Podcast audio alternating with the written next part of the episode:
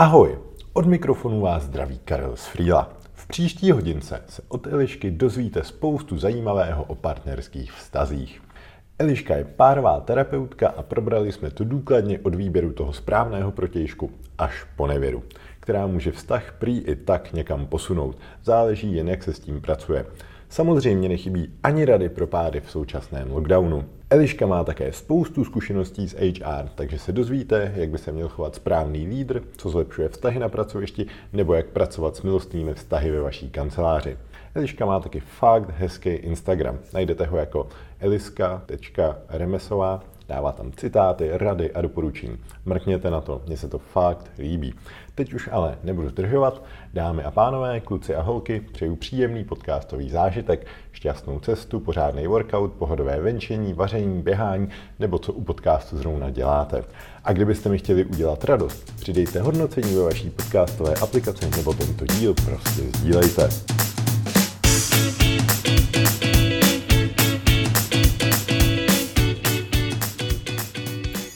Hostem dnešního spotpolví je Eliška Remešová. Eliško, ahoj, díky moc, že jsi udělala čas. Ahoj. A na úvod, jak bys řekla, co děláš vlastně přesně? Já jsem si našel, že pracuješ s páry a jsi psychoterapeut. Je to tak? Je to tak. Pracuji s páry, pracuji s jednotlivci a pracuji jak eh, v terapiích soukromně, tak i v biznise, kde dělám konzultace, často strategické k HR, anebo k firmní kultuře. Mm-hmm, super.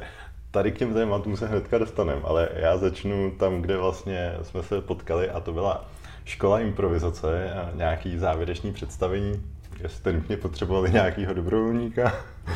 A, a ty se z toho skvěle ujel, to je pravda, ano. Děkuji, děkuji. A takže jsme se samozřejmě dali do řeči a já jsem si říkal, že jsi skvělá osoba tady do podcastu.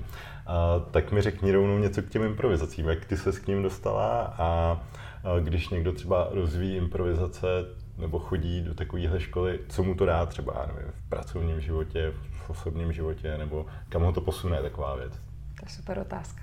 Já jsem se k improvizaci dostala asi 6 let zpátky sama jako účastník. Já jsem dřív, když jsem byla mladá, tak jsem chodila do nějakého dramatického kroužku, takže mě vždycky divadlo bavilo, ale nikdy jsem ho nějak víc nedělala. Mm-hmm. A tady ta aplikovaná improvizace mi přišla zajímavá v tom, že je zaměřená na osobní rozvoj, ale přitom pořád tam jsou prvky divadla, prvky těch prken, na kterých se člověk postaví před ty diváky a tak, takže tam je trošku toho showmanství. A já jsem tam šla i proto, abych se naučila mm, pracovat s lidma víc hravěji, používat nějaké jako icebreakerové cvičení a tak, protože jsem v té době ještě hodně školila firmní klienty. A skrz jako účastník tím, že jsem měla i tu lektorskou zkušenost, tak jsem absolvovala několik semestrů jako účastník a pak jsem se přesunula na tu druhou lektorskou stranu.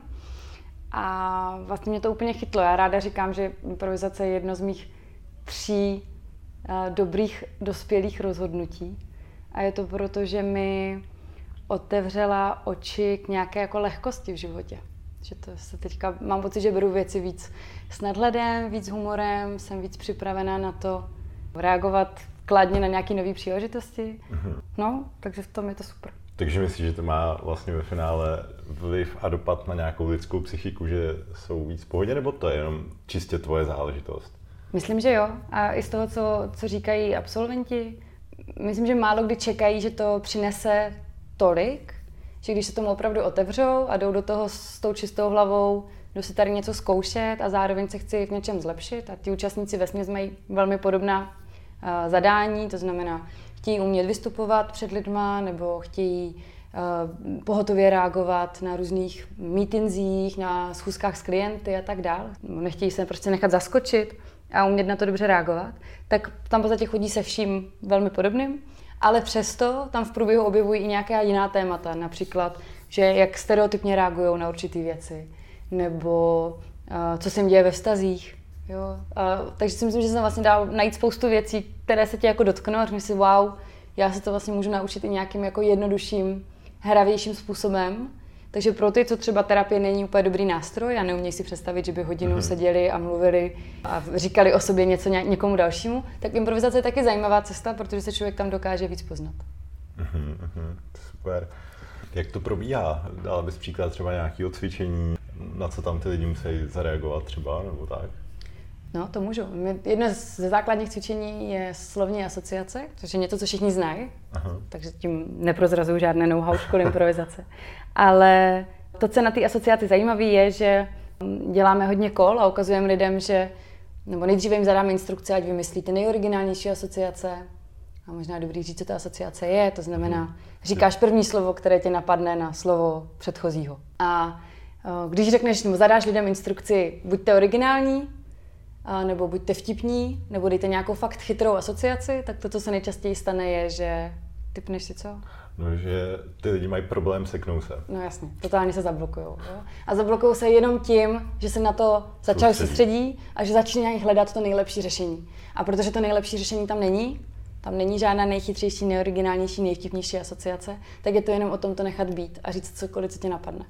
A tím, že pracuji ve skupině a improvizace je hodně o spolupráci s ostatními, tak eh, tím, že to nechají být a pustí to, tak tam vznikne nějaký společný rytmus, nějaké flow té skupiny a díky tomu je úplně jedno, co řekneš, protože za tři vteřiny už to zase dál u jiného slova. Mm-hmm. Ale na tom ukazujeme, jak to člověka může zaseknout jenom to očekávání, co má. A vlastně možná i když něco zblbnou, tak si nad tím uvědomí to, že ty ostatní to vlastně stejně neřeší Přesně. a tak. No. Což si myslím, že častokrát lidi musí dost řešit, nebo já z toho všímám ve svém okolí, že lidi přemýšlí nad tím, co si ty ostatní no. myslí, i když si to vlastně vůbec nemyslí. Přesně. A zároveň tam máš 16 lidí, a každý řeší úplně stejný strach. Takže těch 16 lidí, každý sedí v té své hlavě a říká si, musím říct něco hrozně vtipného, chytrého, originálního a nevnímají skoro vůbec, co říkají ti ostatní. Jo, mm. Takže i v tom si myslím, že ten aha moment je velký, že když to nechám být a počkám, tak ono mě, mě něco napadne a rozhodně to nebude průšvih, když i neřeknu nic. Víš, že se, to, že se z toho mhm. dokážeš prostě jako dostat velmi rychle, aniž by se nad tím zbytečně stresoval. Mm. A trénuje to teda i takovou jakousi nějakou kreativitu, řekněme, že když dělám improvizaci, že pak třeba v návrhu nějakého designu nebo v čemkoliv jiném, co ve svém životě dělám, takže to má dopad i na to? Já si myslím, že to má velký dopad eh, hlavně na tu tvořivost ve smyslu vytvořit si to stimulující prostředí k tomu. Jo, že ti to dovolí proskoumat cesty, které by si třeba na začátku zakázal. Jo, že když sedíš a vymýšlíš něco, tak eh, tě spoustukrát napadne že něco vyzkoušíš a sám si to sabotuješ, že řekneš, to je blbost, nebo tohle by se lidem nelíbilo. A ta improvizace tam nemá to ale. Ta říká, tak to zkus a uvidíš, zaexperimentuj a ono ti to dovede někam jinam. Ale ten hlavní benefit já vnímám právě v té spolupráci a v tom posílení té spolupráce. Mhm. A v té tvořivosti je to důležitý, obzvlášť tam, kde potřebuješ spolupracovat a děláš. Protože ta kreativita je často i o tom, že umíš vychytat to zajímavý u jiných a přidat tam něco svýho. A to se dělá hodně těžko, když máš potřebu mít celý proces plně pod kontrolou. S tím já se setkávám hodně, často třeba s manažery nebo s lídry, které koučuju a mentoruju i v HR nebo v nějakých strategičtějších věcech, že mají tendenci mít všechno hodně pod kontrolou a dělat to nejlíp, jak, jak oni umějí, hmm. ale zároveň tím berou ten tvůrčí proces s jejich lidem, kteří by to rozhodně udělali jinak než oni.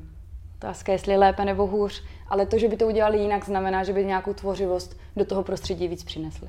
Jasně, jasně. Eh, což mi vlastně nahrává k tomu, že minule si říkala, že vlastně improvizace je i cesta k nějakému dobrému HR nebo k vedení lidí a tak. Co ty máš teda za sebou tady v té oblasti a proč si to myslíš? Já jsem uh, začínala v, ve velkém korporátu na HR. A je to 11, možná 12 let zpátky. A v té době nás tam na tom HR bylo relativně hodně. A až teďka zpětně můžu říct, až potom, co jsem odešla, můžu říct, jak jako za prvé dobré HR to bylo, na jak vysoké úrovni a jak celá ta firmní kultura tady té jedné FMCG společnosti byla už daleko, protože mě to dalo školu, ze které čerpám v podstatě doteď.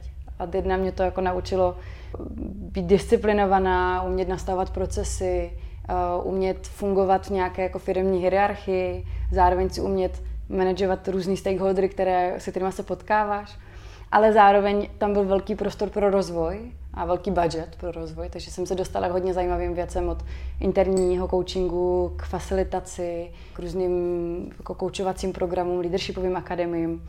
A to i s ohledem na to moje psychologické vzdělání mě nastartovalo k lektorství. Takže jsem potom přešla do vzdělávací firmy a ze vzdělávací firmy jsem potom přešla do mezinárodního startupu, který se snažil tu firmní kulturu, my jsme to dobře nazývali jako corporate fitness, by se ti mohlo líbit. Vlastně jako, jak moc ta firma je fit po nějaké stránce ve smyslu firmní kultury, ve smyslu business plánu, jo, strategií nastavených, řízení a tak dál. Takže jsme měřili vlastně tu firmní fitness skrz nějaký senzory a já jsem tam seděla ve vývojovém centru. Nastavovala jsem ty dotazníky a ty výzkumné metody, jak jsme to měřili. Až jsem se dostala do IT a přes IT už sama na sebe. Takže bych řekla, že jsem zmapovala všechny možné právní subjekty a velikosti firm, které můžeš absolvovat, což mi dalo dobrý přehled. Takže když někdo říká, že nechce do korporátu a chce být radši v malé firmě, tak uh, už mám v hlavě ty mentální seznamy pro a proti každého z toho, což za, za to jsem a jedna hrozně ráda a dvě mě to dalo tu, toto spektrum uh, zkušeností. Co se týče té tý druhé části, jestli tomu, nebo jak tomu jako věřím, jak to s tím souvisí, tak uh, si myslím, že dobrý lídr uh, nemá jako specifický styl vedení. Že vlastně dobrý lídr je člověk, který dokáže k každému svému podřízenému fungovat jako jiný lídr. Podstatě se dokáže přizpůsobit a ten jeho styl řízení nebo vedení přizpůsobí tomu konkrétnímu jedinci a k tomu ta improvizace za mě jako je třeba. Mm-hmm. Takže za tebe je fakt nutný ke každému zaměstnanci člověkovi se prostě chovat úplně jinak podle toho, co je to za osobnost, co na něj, já nevím, funguje, nebo co ho namotivuje, nebo tak. Jo, já bych to doplnila, že to má dvě části. Jednu část je něco tvého, něco, co, je, co stojí na tvé autenticitě, na tvých hodnotách a na tom, jaký seš ty jako člověk a ty jako šéf, lídr, kolega a tak dál. A k tomu doplňuješ ten druhý balíček a to jsou nějaké vztahové dovednosti, emoční inteligence, empatie a to je ten, ten balíček, který měníš pro každého člověka, se kterým jednáš, nehledě na to, jestli je to v práci nebo, nebo i doma. Mm-hmm, super. A co myslíš, že, když to otočím, co je nějaký častý problém třeba u lídrů, nebo tak něco, jestli vůbec z té cesty, jestli jsi něco zaznamenala? No, já si myslím, že je důležitý, aby eh, dokázal kolem sebe eh, vytvářet dost jako podpůrný a zároveň inspirativní prostředí pro ostatní. Že s čím se setkávám, naštěstí čím dál tím méně, ale pořád setkávám, je ta potřeba všechno nejlíp vědět, nejlíp to dělat, nějaká neochota ty věci předávat. Často i jako neschopnost to předat, že vlastně neví ti lidi, jak to mají předat ty informace, jak mají předat ty dovednosti, co mají a pak často si stěžují, že ten tým třeba úplně nefunguje, že nemají tu důvěru v něj, nebo třeba teďka velké téma těch home officeů, kdy prostě se šéfové často bojí ty lidi na ty home office poslat, jestli budou vůbec pracovat tak, hmm. jak by si představoval ten šéf. A myslím, že to je hodně o tom vytvořit takové prostředí a takové podmínky, aby uh, ti lidi chtěli, byli motivovaní a měli prostor to ukázat. A ve chvíli, kdy se tohle prostředí podaří nastavit, tak je o to jednodušší potom poznat, které lidi si chceme udržet, se kterými lidmi chceme pracovat a chceme je rozvíjet a se kterými lidma Eh, je třeba se bavit dál, jestli to pro ně má smysl, nebo je třeba něco změnit, a nebo je třeba, aby odešli. Jo, ale ve chvíli, kdy jim to prostředí nevytvoříme, tak se to hledá těžko. Mm-hmm. Co dál? Když jsi říkala, že toho je víc. Co dál? No, si myslím, že je to i tím, eh, že se někteří lídři eh, bojí udělat chybu. Mm-hmm. Hodně hrajou bezpečně a že častokrát přichází třeba i lidi s nějakými jako experimentálními nápady a a chtějí proskoumat nějaké nové oblasti a ti šefové nenechají, protože mají tu zkušenost a vědí, jak je to správně. Mm-hmm. Tak si myslím, že tam ta improvizace je taky fajn, jo? že se z té chyby dá hodně poučit a že umožnit si eh, rozšířit tu komfortní zónu, dostat se trošku dál. Eh, možná není třeba ta nejlepší cesta, ale rozhodně to navede na nějaké daleko lepší řešení, které by ten člověk sám předtím nedomyslel. Takže i nějaká větší ochota ty chyby dělat a umět je víc vytěžit, já si myslím, že Čechům dost chybí. Hmm. A minule si taky, myslím, zmiňovala, že častokrát si přikrášují a baví se hlavně o těch hezkých věcech a to špatný nechávají tak jako pod kobercem, nebo... No tak to si myslím, že je obecně vlastnost lidí, že neumíme moc se konfrontovat s tím negativním a že hledáme jako obraný mechanismus, jak to buď potlačit, nebo... Jak se tomu vyhnout. Nebo jak se tomu vyhnout a nechávat to vyhnít tak dlouho, než to buď zmizí, anebo to přeroste a je to větší problém. Uh-huh. A jak se to lidi můžou naučit, když mají ten problém, že se neumí bavit třeba o nějakých negativních věcech nebo říct někomu něco nepříjemného, jak se to dá jako třeba trénovat? Já mám teďka zajímavou zkušenost právě s eh, jednou párovou terapií, kde to klienti přirovnali tady ty rozhovory o vztahu, ten servis vztahu, kdy se člověk baví o věcech, které třeba nejsou úplně příjemné, anebo tak trošku tuší, že tam smrdí ta hádka jako v pozadí. Tak, a, ne, a nebo podle mě to je ale tím, že ty lidi nechtějí ranit toho druhého třeba, ne? Nebo... No jasně, jasně. Jeden důvod je, že nechtějí třeba ranit toho druhého a další věc, to, co, čemu to oni přirovnali, je, že to je jak chodit k zubaři. Jo, že vlastně všichni ví, že by jsme zubaři měli chodit. Všichni víme, že když tam chodíme pravidelně, a, tak je to dobrý, ale zároveň máme všichni osypky, už jenom když tam máme jít a tu prevenci dost často podceňujeme. A když jsem nad tím přemýšlela, nad tím příkladem dál, tak jsem si říkala, no jo, ale jak často chodíme k zubaři? Jak často chodíš ty k zubaři?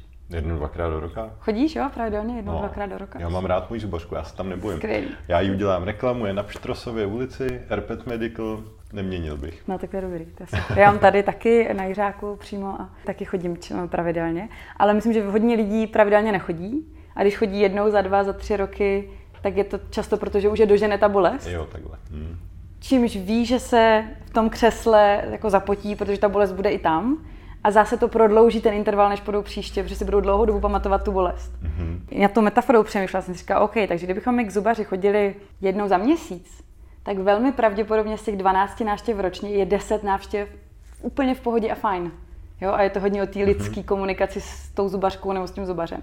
Ale protože tam chodíme jenom, když je problém, tak si sami tak trošku vypěstováváme ten odpor a mhm. potom je to to, že všichni zubaři jsou vlastně nepopulární už jenom proto, že tam chodíme s tou bolestí. Jo? A myslím, že s tím vztahu je to hodně podobné.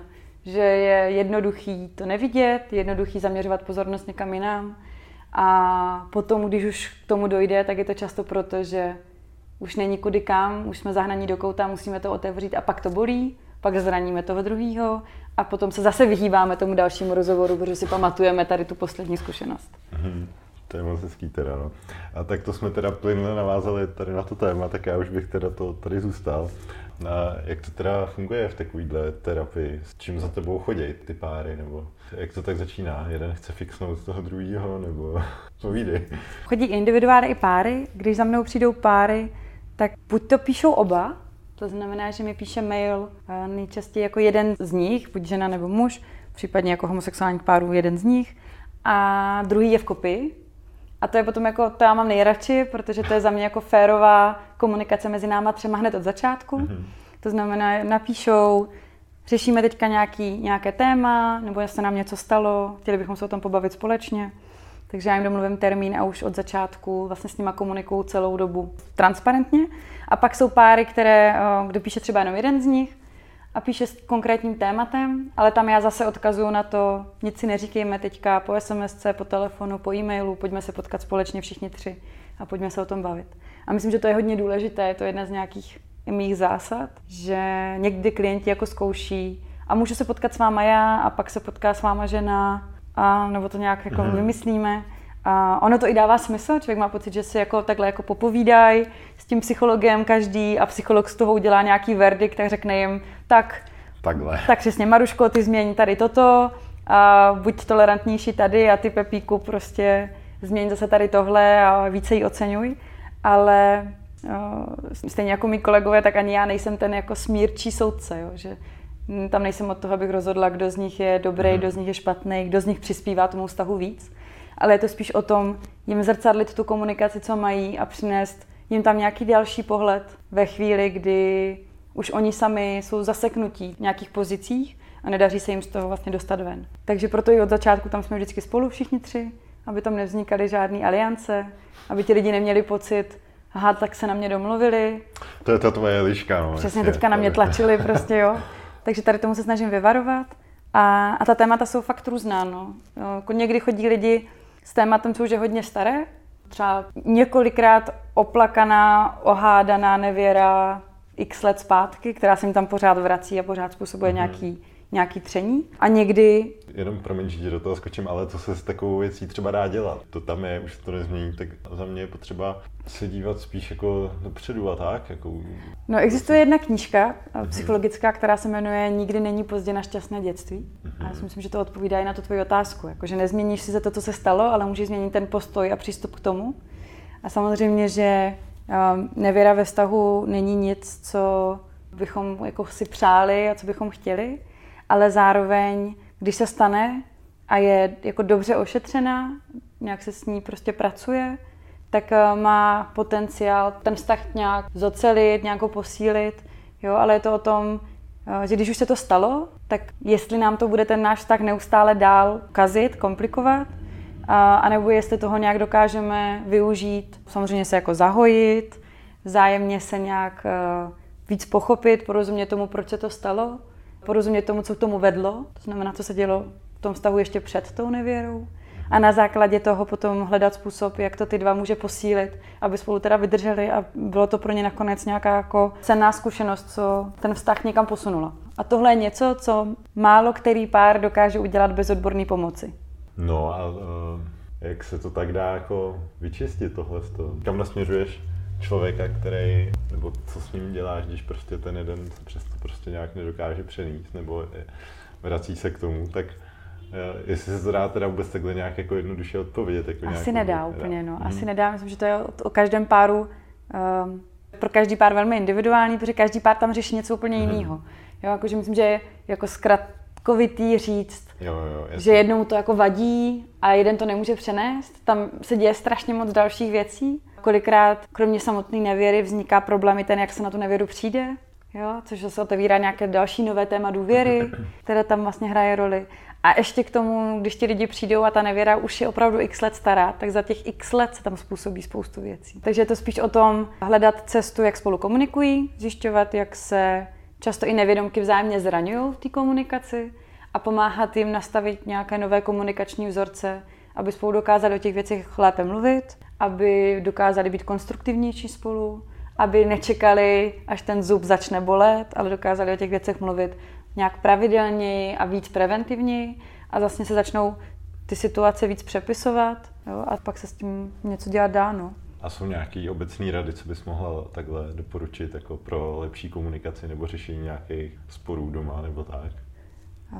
Jo, já si myslím, že se to dá hezky rozdělit na nějaké jako dvě části zase. Jedna je ta růstová a to i všechny ty rady, co člověk najde jako na internetu, prostě jak se hezky chovat k druhému a jak vést hezký vztah, aby vydržel a podobně, tak si myslím, že na každém je trošku pravdy a je dobrý to nějak eh, do toho vztahu dostávat, dostávat to do sebe. A to je něco, co můžeme dělat úplně všichni, nehledě na to, jestli ve vztahu jsme nebo nejsme. Že si myslím, že ta vztahová dovednost se hodí i na přepážce, v bance, mm-hmm. i s šéfem, i s klientem, jo, i s, potom s partnerem. Takže to je něco, na čem můžeme pracovat my všichni individuálně. Já to hodně jako razím na Instagramu, kdy říkám, že prostě láska je dovednost, že to mhm. prostě není jako žádný štěstí, není to žádná prostě náhoda, láska je dovednost a umíme v tom se zlepšovat, umíme to rozvíjet a umíme být lepšími partnery. A pak je ta druhá část, a to je ta krizová, nebo ta intervenční, a tam už je potom dobrý, když je v tom odborník, protože tam už každý ten pár vyžaduje jako unikátní recept na ten jejich vztah. Když se vrátím k těm radám, tak pro mě jako je hodně důležitá nějaká jako autenticita. Autenticita ve smyslu i dovolit si jako cítit, co cítím, a vědět to, že to cítím. Jo? Že vlastně se strašně často stává, a nejenom v párech, ale když dělám komunikační školení ve firmách, tak uh, lidi se těch emocí strašně bojí pořád. A jde to vidět, jak prostě vztek je pro spoustu lidí pořád jako ne, jak to říct, nepřijatelná emoce. Jo, že kolik lidí je ve vzteku a říká, ne, já nejsem naštvaný. Já rozhodně nejsem naštvaný. Všichni vidí, že ten člověk je naštvaný, ale on sám to vlastně ještě nevidí. Takže ten eh, první univerzální tip, nebo ta univerzální rada za mě je vůbec jako vědět, jak se cítím a dovolit si to. Mm-hmm. A nepřijde ti, že v poslední době třeba nad vztahama přijdeš moc přemýšlej lidi, nebo tak něco? Máš nějaký příklad? Ty jo. jak to myslíš? Uh, no, že třeba jako lidi v okolí, že mají tendenci řešit ten svůj vztah, furt tam jako něco umílat, opakovat, přemýšlet nad tím, jestli tohle bylo špatně, nebo tam to bylo dobře, nebo tak. tak. Já nevím, jestli se dá říct, že se to dřív řešilo míň. okay. Jo, myslím, že to je taková alfa omega našich životů. Mm-hmm. Že přece jenom jako chceme trávit čas s někým, je těžké se k někomu nevztahovat, mm-hmm. jo, je těžké chodit z práce a nemít nějaký názor na našeho šéfa nebo nemít nějaký postoj k našemu partnerovi, nebo nemyslet si něco o našich kamarádech. Víš, že si myslím, že jsme tak všichni nastavení na to se vztahovat k někomu dalšímu, že je přirozené, že se o tom hodně bavíme. A naopak, já jsem vlastně ráda za to, že se teďka o vztazích daleko víc mluví ve smyslu, jak je dělat dobře. Protože si myslím, že jsme to dlouho považovali za samozřejmost že ty vztahy prostě jsou a nějak jako fungují. Jak je teda dělat dobře? Co mají ty lidi dělat, aby tě nepotřebovali? A... to, je, to, je, to je špatný skoro, jak to jsem řekl. Tak jako... Ne, já budu, já budu moc ráda. Já, si, já sedím na několika židlích, tak já ráda jednu židli pustím, když Aha. budu mít pocit, že to společnost nepotřebuje. Zatím mám pocit, že to ty páry docela i potřebují. Um, no za mě toho asi hodně o emoční inteligenci. Myslím, že ve chvíli, kdyby se třeba emoční inteligence učila na školách, kdyby se učilo na školách, jak pracovat s těma vlastníma emocema, jak reagovat na člověka, který je naštvaný, jak reagovat na člověka, který je smutný, jak se bavit o nějakých těžkých tématech, tak si myslím, že by nám to dávalo nějakou jako dobrou základnu pro to, abychom potom dokázali v těch stazích fungovat líp. Hmm. Myslím, že to je taky o tom, znát své potřeby. A to říkám ráda na webináři, že když jsi malý, tak uh, všechny tvoje potřeby tak jako pokus omyl mapují tvoji rodiče, kteří je nějak uspokojují. Někdy líp, někdy hůř, podle toho, jak se jim to daří mhm. poznat. Potom přijdeš do školky, do školy, tam tvoje potřeby vlastně nejsou tolik důležité, protože se musíš přizpůsobit tomu systému, takže ve chvíli, kdy ty chceš běhat, tak je hodina matematiky a ty budeš sedět a počítat příklady. Takže se systematicky učíš své potřeby potlačovat a potom jsi v pubertě, kde najednou ty potřeby jsou extrémně silné a pulzují v tobě a dáváš je najevo způsobem, kdy ti pořád rodiče dávají najevo, že takhle ne. A pak jsi dospělý a všichni počítají s tím, že své potřeby znáš a říkají ti, ty jsi zodpovědný za své potřeby. A v tu chvíli to nejjednodušší, co je, je říct, já ne, ty jsi zodpovědný za to, že já jsem šťastná. Ty jsi zodpovědný za to, že já jsem spokojená doma. Jo? A to je za mě hodně o tom, že neumíme s těma vlastníma potřebama pracovat. A já si nemyslím, že je partner je od toho, aby nám naplňoval potřeby. Samozřejmě, když je partner dokáže naplnit, nebo když my máme potřebu a dokážeme jí dobře komunikovat a ten partner ji umí realizovat a chce, tak je to skvělý. Mm-hmm, jo? Ale zároveň existuje spoustu potřeb, které ti ten druhý prostě nenaplní a pak by bylo fajn si umět naplňovat sám. No jasně, no, tak člověk by měl být vlastně nějakým způsobem podle mě vyrovnaný a šťastný Přesně. jenom tak jako sám se sebou. Ideálně. A pak ještě v ideálním případě teda k sobě někoho mít, kdo to má úplně stejně. Jo, přesně, přesně tak, no. No a tak jak si člověk má vybrat toho správného partnera? Máš na to nějaký recept, Eliško? No, já si pamatuju na nějaké jedno soustředění, kde se tady to řešilo. A byl to nějaký ženský kruh a ptali se tam žen, na základě čeho si vybírají toho partnera, nebo co je pro ně důležité toho partnera. A padalo tam strašně moc věcí, takový ten seznam mentální na, na, na očkrtávání. Jako má být vysoký a má být vtipný a má být zajímavý a má být chytrý a má být úspěšný a má být tohle. A nakonec jsme jako odcházeli z toho kruhu a moje hlavní myšlenka byla nejklíčovější, aby nám s ním bylo dobře. A to stačí. Že vlastně úplně jedno, jaký ten člověk je, ale ve chvíli, kdy se cítíme s ním, že můžeme být sami sebou a že jako cítíme, že nám je vlastně dobře, tak to mhm. úplně stačí. Že všechno ostatní se nějak formuje, nějak se to jako vyvíjí. Podle mě je dobrý si ty mentální seznamy snižovat, že se teďka hodně setkávám třeba zase s jednotlivci, kteří chodí třeba na individuální terapii a říkají, já hledám slečnu, nebo já hledám muže, který má tady tohle všechno. A ve chvíli, kdy nemá položku 19, tak ten člověk je na odpis a hledají dál.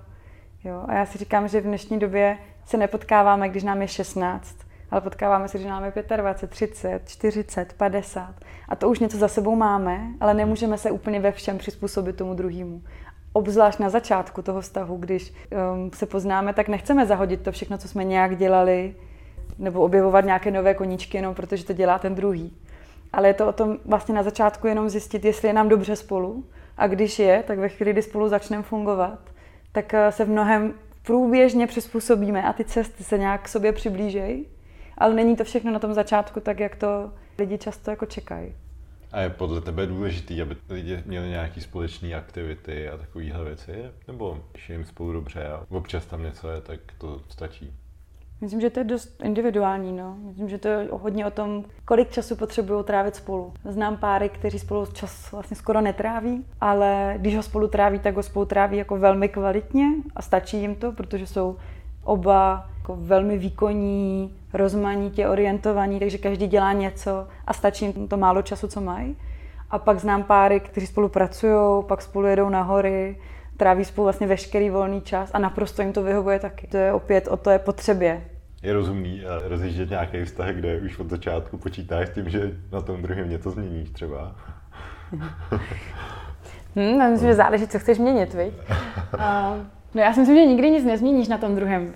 S tím často chodí jako lidi na, na individuální terapii, jako, jak to mám udělat, aby pochopil, nebo aby už konečně začala. Já si myslím, že to je o těžké práci na sobě. Buď to se nějak v tom změnit sama, je to mhm. práce na docela dlouho, ale je to o tom to udělat tak, abych se v tom já dokázala jako nějak najít a cítit se dobře a zároveň, abych i vysvětlovala tomu druhému třeba, proč je to pro mě důležitý, ta změna. Mm-hmm.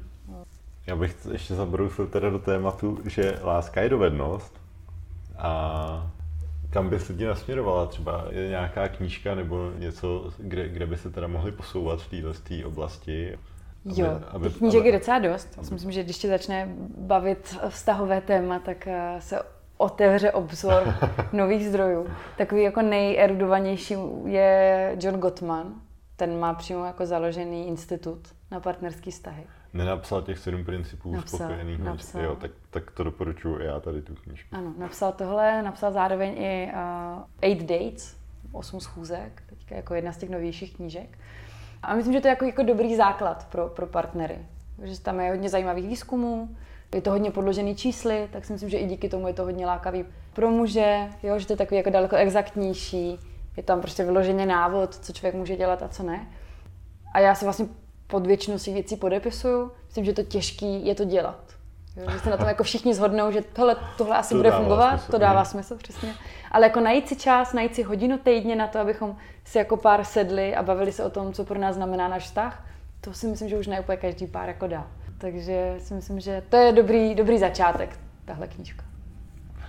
Mm, no a co třeba teďka aktuálně karanténa? Myslíš, že spíš jako se bude rodit víc dětí, nebo ty lidi spíš jako to doma rozklíží, že to spolu nedají ten čas, nebo jak se díváš na tohle, nebo s čím se, jestli se třeba v březnu, v dubnu a tak, mm-hmm. jestli se s něčím takovým setkala u sebe v ordinaci? No už jsou první data výzkumu, co se dělal Aha. v průběhu karanténě, jako celosvětového.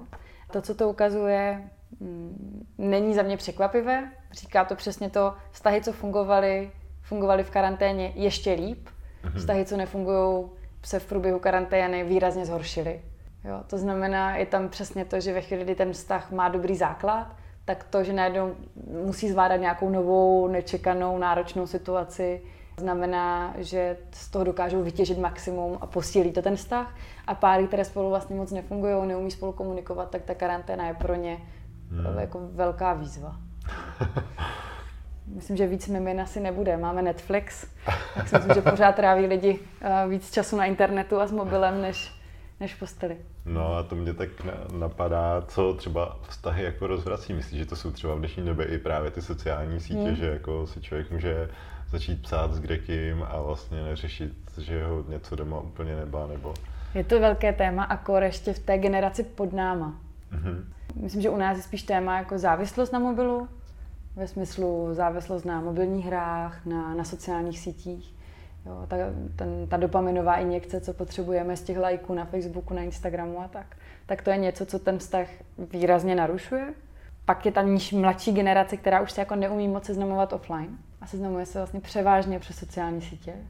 A tam je to potom problematický v tom, že je to jejich norma v podstatě, že jdou na rande a je pro ně v pohodě v průběhu toho rande postovat příspěvky na sociální sítě a nevěnovat se jeden druhému úplně stoprocentně. To je norma. Hmm. Hmm. Tak to je drsná norma teda.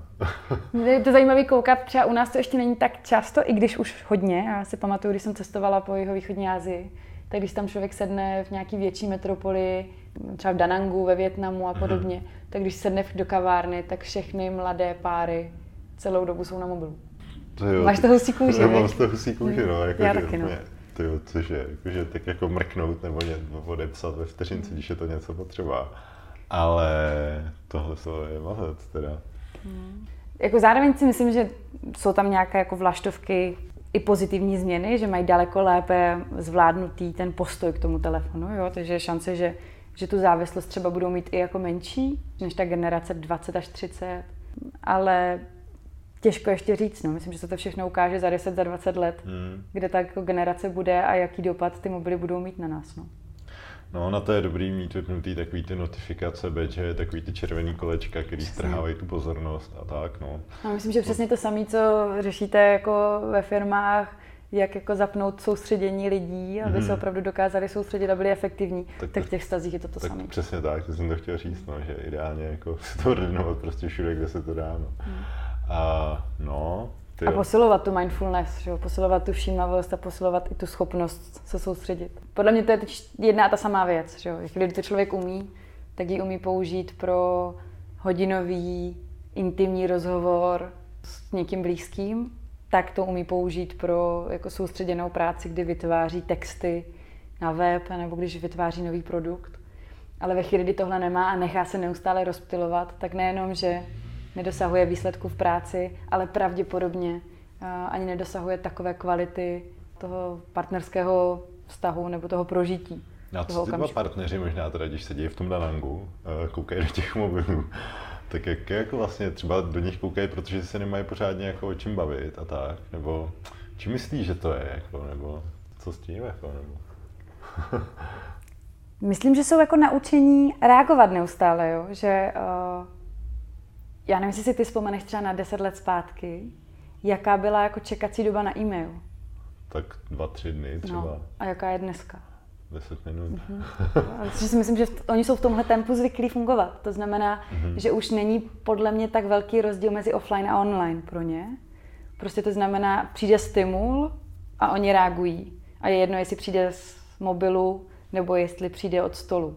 Což eh, je zrádná ta rychlost, vlastně ta smyčka, do které se dostáváme a že tomu člověk musí dát vědomé ne. Jo, a že jsou naučený fungovat jenom reaktivně, takže mm-hmm. když ten druhý, tak vlastně si tam reaguje jenom na to, co přichází z toho. Přesně. Okay. Přesně. Ale zároveň třeba jako i v tom mně přijde párovka skvělá, nebo vůbec o, terapie skvělá, protože člověk tam je opravdu hodinu s druhým člověkem a bez toho telefonu, bez těch sítí, bez těch technologií. Takže je to jako rozhovor, který je o tobě, je tam na druhé straně sedí člověk, který se jako autenticky zajímá o to, co prožíváš, klade ti otázky, které ti připadají zajímavé a nad kterými se třeba ani někdy jako nezastavil ještě. A můžeš jako mluvit a přemýšlet nahlas a je to jako tvoje hodina. Jo. Takže já často přirovnávám terapii k takový jako mentální wellness. Jo. Že to je prostě čas pro tebe, kdy máš jako plně dedikovaného člověka, co se ti hodinu věnuje a pomáhá ti se jako detoxikovat. Super.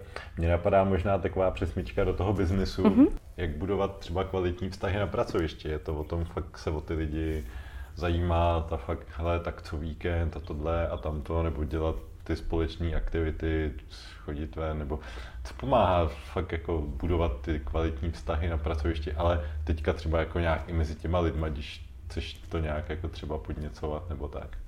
Jo, tak myslím, že to je a jedna jako skvělá otázka a dvě si myslím, že to je hodně podceňované téma.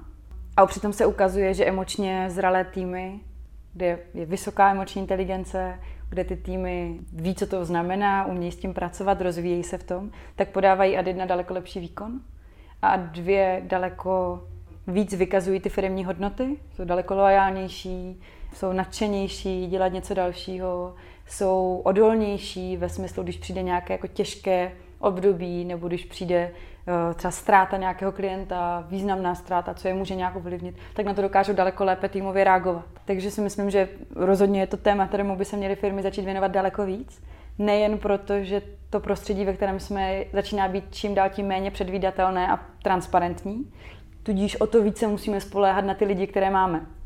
A na to, že dokážou v té nejasné situaci vykormidlovat správným směrem a když tam třeba já zrovna nejsem. Jo. Jo? Nebo když zrovna na to není napsaný návod, nebo nějaký proces. Takže rozhodně um, si myslím, že to je téma, které by se mělo řešit víc. No a jak, co to dá dělat? Myslím, že je dobrý, když uh, ten lídr uh, má nějakou schopnost poznávat lidi, ve smyslu umím poznat, co ty lidi motivuje, umím poznat, jak se cítí. Jo, myslím, že je hodně dobrý, když ten um, lídr má trošku povědomí, co se komu děje doma. Jo, že ve chvíli, kdy mám člověka, který podává skvělé výkony, nebo třeba ho i povýšíme, nebo ho dáme na nějaký, na nějaký nový post, na nějakou novou pozici k novému projektu a najednou ten jeho výkon jde rapidně dolů, tak uh, nejednou jsem se setkala s tím, že první řešení bylo, no už ho vyhoďte.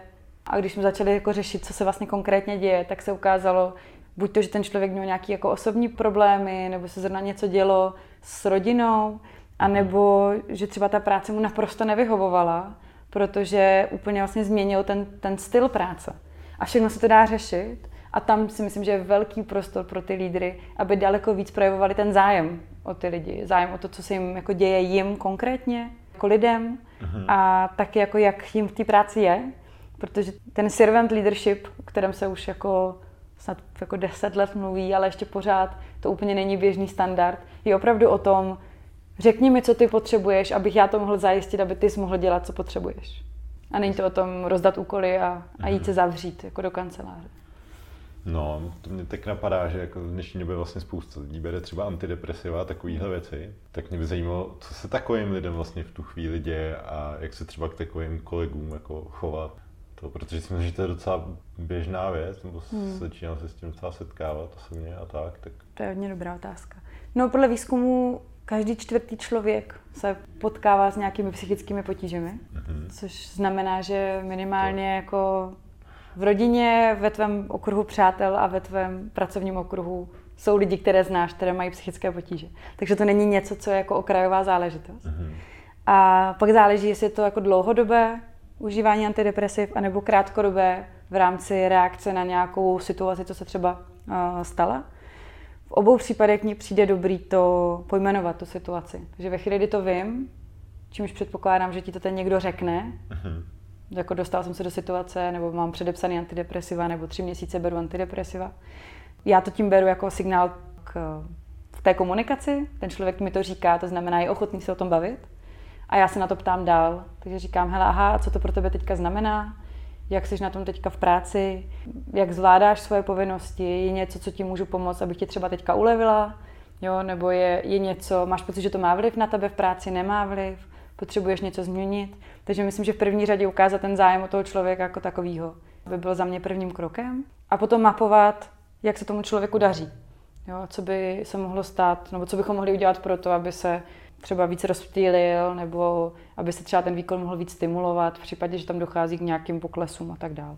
Ale rozhodně se tomu nevyhnout. Zase vracíme Jasně. k tomu zubaři prostě. Jo, já se tady s tím často setkávám, jako tohle je těžký téma, ale když, když uh, přijdou lidi do práce s tím, že se něco stalo u nich doma, řeknou to šéfovi nebo jednomu kolegovi, ten to potom řekne tomu týmu a celý ten tým se vyhýbá tomu člověku, aby se ho na to nezeptal. A myslím, že každý člověk, co tohle zažil, tak ví, jak je to nepříjemný, když se celý tým směje, prostě řeší, jak bylo o víkendu a ten jako člověk přijde do místnosti a najednou je ticho, protože se lidi bojí se smát, protože tomu druhému to by to přece mohlo být líto, když mu teďka hmm. do smíchu není.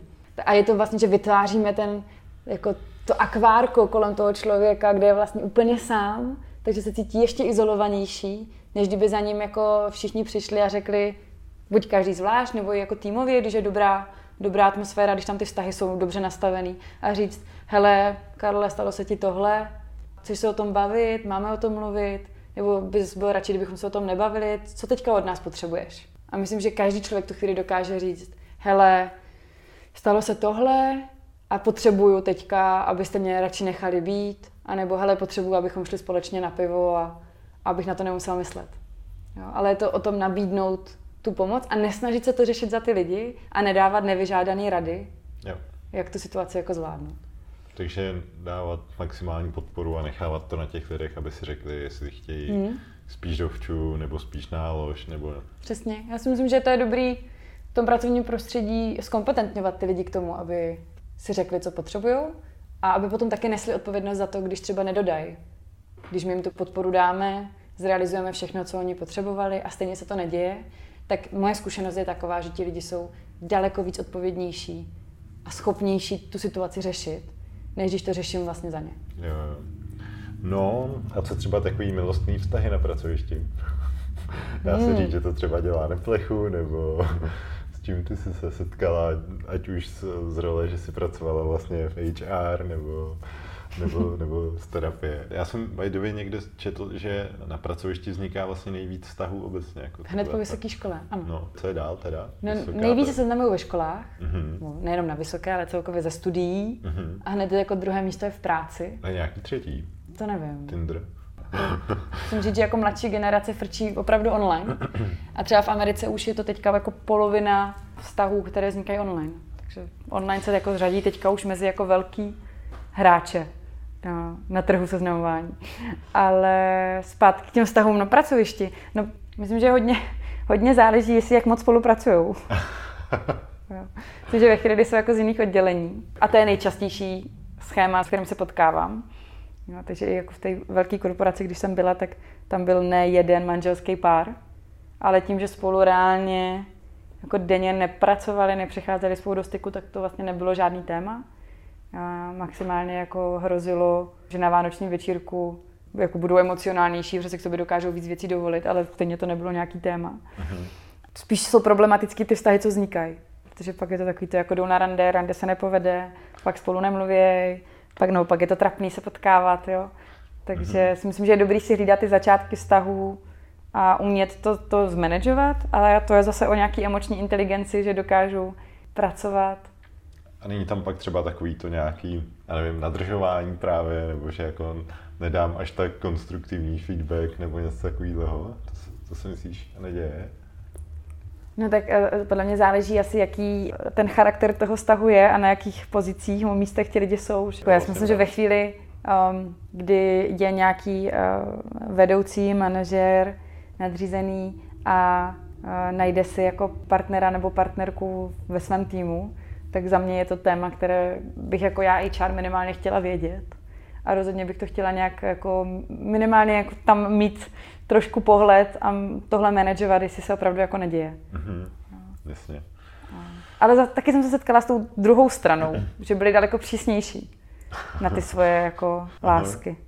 Stý. Právě ze strachu, aby to nevypadalo, že nadržujou. Mm-hmm. Takže jsou naopak třeba daleko přísnější. Takže si myslím, že v obou případech je lepší, když se to stane, jo, prostě dva lidi prostě do sebe zamilují a jsou v jednom týmu, tak když i třeba za tím HRem přijdou a tohle otevřou jako téma, hele, jak to můžeme vyřešit, protože v mnoha situacích se to dá řešit i nějakým přeložením, jo, že třeba, já nevím, když se bavíme o, o kastáku, když se bavíme o salesových týmech, když se bavíme o nějakých vývojových týmech, tak jako přehodit jednoho specialistu z, do jiného týmu není až takové jako téma, mm, když to přinese transparentnější prostředí pro všechny ostatní. Mm-hmm. No, teď jsem si vzpomněl ještě na tvoji diplomku. Role muže v současných partnerských vztazích. Je to tak, ano. tak eh, jaká je ta naše role? No, mění se. Mění se, mění Aha. Se. To bylo, to bylo moje hlavní zjištění, že zatímco dříve se očekávala hlavně ta uh, finanční podpora a to zajištění té rodiny a udržení nějakého statutu mm-hmm. pro tu rodinu, tak teďka je to hodně o pochopení a, a porozumění, nějaký podpoře tak dále.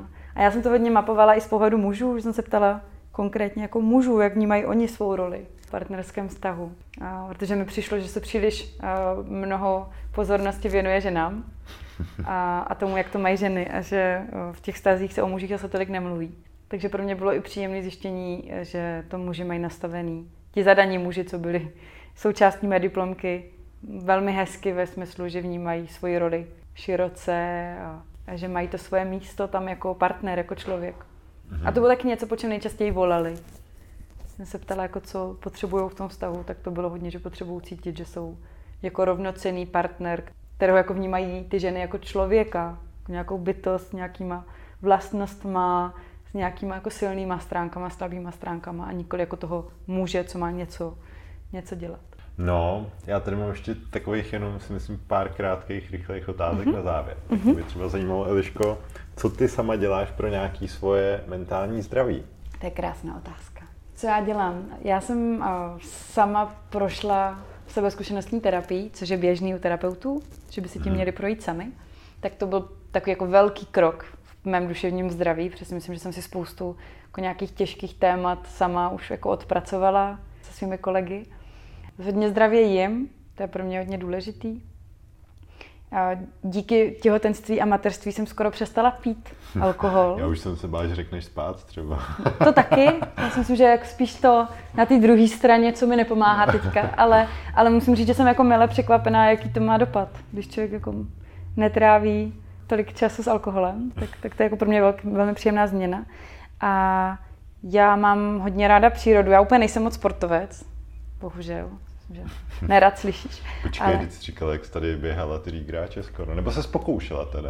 Já jsem hodně běhávala dřív a běhávala jsem jako dlouhý, na mě dlouhý trasy, jo, ale... Takže třeba i 4 km 5? No třeba 15 jsem dala. Tak to Dobrý, jo, tak to jsem... nechápu, jak s tím člověk může přestat. Ty.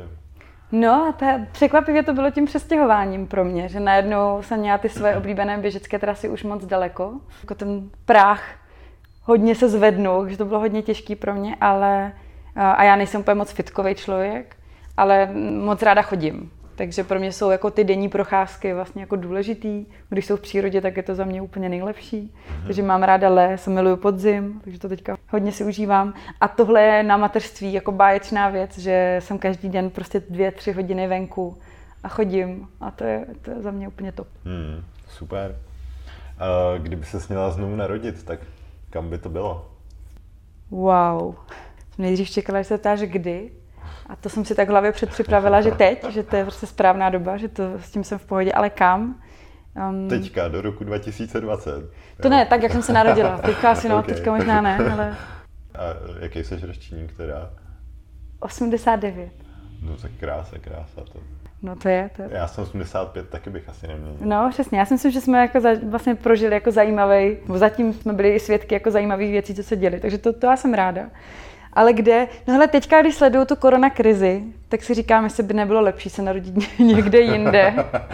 A, a to spíš jako z toho důvodu, že jako hodně koukám na tu českou historii a na, na vlny migrací a mm-hmm. našich jako emigrací pryč a že si říkám, že nám pořád jako ti nejlepší z nejlepších jako odcházeli. Tak uh, to jako přemýšlím, jestli se všechno děje jak má. Asi je to dobrý. Dobře. Hmm. Tím pádem se zeptám, co by si vzkázala 18-leté Elišce. Jo, asi bych jí vzkázala, ať, eh, ať jde do všeho víc naplno. Ve smyslu, ať se jako sama nes, nespochybňuje věci, které chce dělat. Mm-hmm. Že se zdržela nějakým způsobem zpátky? Myslím, že mě bavilo hodně věcí a každou věc jsem jako oťukávala, ale až časem jsem se naučila uh, víc zpracovávat takový ty strachy, co když to nevíde, Jo, nebo co na to budou říkat ostatní, tak to si myslím, že jsem se naučila až o hodně později. Mm-hmm. Takže to bych si možná řekla ještě dřív než těch 18, jako kašli na to, když tě něco baví, tak to dělej, jdi do toho naplno a ono z toho něco vyjde. Mm-hmm. Ale nesoustřed se teď tak moc na to, jestli to je dobře nebo špatně. Super. Já ještě navážu na to místo, teda, ty jsi vlastně to nechala takhle na těch Čechách, tak co tady máš třeba naopak nejradši na nás, nebo na tom místě tady u nás? Co si myslíš, že je tady dobrý? Já si teďka jako v kontextu té předchozí odpovědi, já si paradoxně myslím, že tady je jako dobrý skoro všechno. Já si myslím, že žijeme jako ve skvělém prostoru, že máme vysokou životní úroveň, uh-huh. že tady je velké množství inspirativních, zajímavých lidí, kterým záleží na tom, co dělají, záleží jim na lidech okolo, záleží jim na tom prostředí. A I jako v tom demografickém měřítku si myslím, že to místo, kde Česká republika je, je jako naprosto báječný a, a tomhle mi vlastně všechno přijde skvělý. To, co mě mrzí, je, že to moc nevíme. Myslím, že bychom měli jako daleko víc posilovat jako důvěru v nás jako národ a zároveň víc pracovat uh, na sebejistotě, na tom umět se prodat. Když jsem pracovala v těch multikulturních týmech a, a v multikulturním prostředí nebo v tom mezinárodním startupu, tak jsem dokázala vidět, kolik Čechů vidí za roh. A když přijde nějaký nápad od někud, tak jak dokážou velmi rychle jakoby proskenovat ten proces a říct velmi dobrou analýzu, jak to bude na konci. Ale co neumíme, je neumíme to říct tak, aby se lidi ostatní kolem nás jako neurazili. Hmm. Víš, že to neumíme říct jo. konstruktivně ve smyslu, hele, to je dobrý nápad a aby se to zrealizovalo, tak potřebujeme ušetřit tyhle tři rizika, co vidím. Ne, my řekneme, to nepůjde, protože tam to ale přitom to, co je zatím, je úplně stejný. Takže si myslím, že by nám neuškodilo v tomhle směru umět se méně sabotovat. A dokážeš říct třeba, kdo tě v životě nejvíc ovlivnil a čím? Mě hodně ovlivnila moje máma, která eh, mi vždycky říkala, že dokážu všechno, co chci, když budu chtít. A zároveň mi nikdy v ničem nebránila, což bylo skvělé. Myslím, že v mnoha eh, chvílích trnula hrůzou, že se mi někde něco nestane, a že ne vždycky mě pouštěla ráda na, na všechny moje dobrodružné cesty, ale za to, že mi to jako umožnila a sama zpracovala svůj strach, aniž by ho předávala na mě, tak to si moc vážím. A to mě hodně inspirovalo. Obzvlášť ještě v tom, že vlastně v podstatě já, když jsem maturovala, tak moje máma si dodělávala vysokou a, a promovala. A to bylo pro mě velmi inspirativní mm-hmm. vidět, že i v tom věku vlastně s dětma se během jako stávající práce dokáže dělat něco jako navíc, protože má pocit, že to je důležitý a že to má smysl. Tak to mě hodně inspirovalo. Super. Kdo je podle tebe úspěšný? Já to teďka hodně eh, řeším v kontextu naší dcery, jo, že hodně přemýšlím nad tím, jako co, co je pro mě definice úspěšnosti. Mm-hmm. A vlastně jsme s, s mužem k tomu, že to máme tak, že opravdu chceme, aby byla šťastná. Že když se jí to podaří, že bude šťastná, bude spokojená a bude žít nějaký jako hodnotově dobře nastavený život, takže jsme úspěšní my, že se nám to podařilo a ona, že má jako dobrý život. Takže, takže si myslím, že to je daleko víc o nějakém jako stavu mysli. Mm-hmm, to je hezký. No a na závěr ještě, vlastně ty máš hrozně hezký Instagram, dáváš tam plno takových, si myslím, trefných mouder nebo takových pouček, ale hezky, hezky podaných. A tak, děkuju, tak kdyby si teď měla představit, že máš jenom jeden post, uh, billboard na d a zůstane tam další rok, pět, co bys tam hmm. dala? Teďka se cítím jako na začátku toho rozhovoru, kdy jsem ti říkala o nejchytřejší a nejoriginálnější asociaci. A, ale já bych se asi držela toho, eh, co dělám na tom Instagramu, a to je, že láska je dovednost. Dobře, tak uh, Eliško, já moc díky za tu hodinku, kterou si mi věnovala teďka a já taky moc děkuji. se daří. Já taky děkuju. Díky, že jste to poslechli až sem. Máte fakt výdrž. Jestli se vám podcast líbil, tak mi uděláte velkou radost, když to někde nazdílíte, olejkujete nebo hvězdičkujete. Aby vám neutekly příští díly, tak si dejte odběr ve vaší oblíbené podcastové aplikaci. S podpalubí se loučí Karel z Frýla.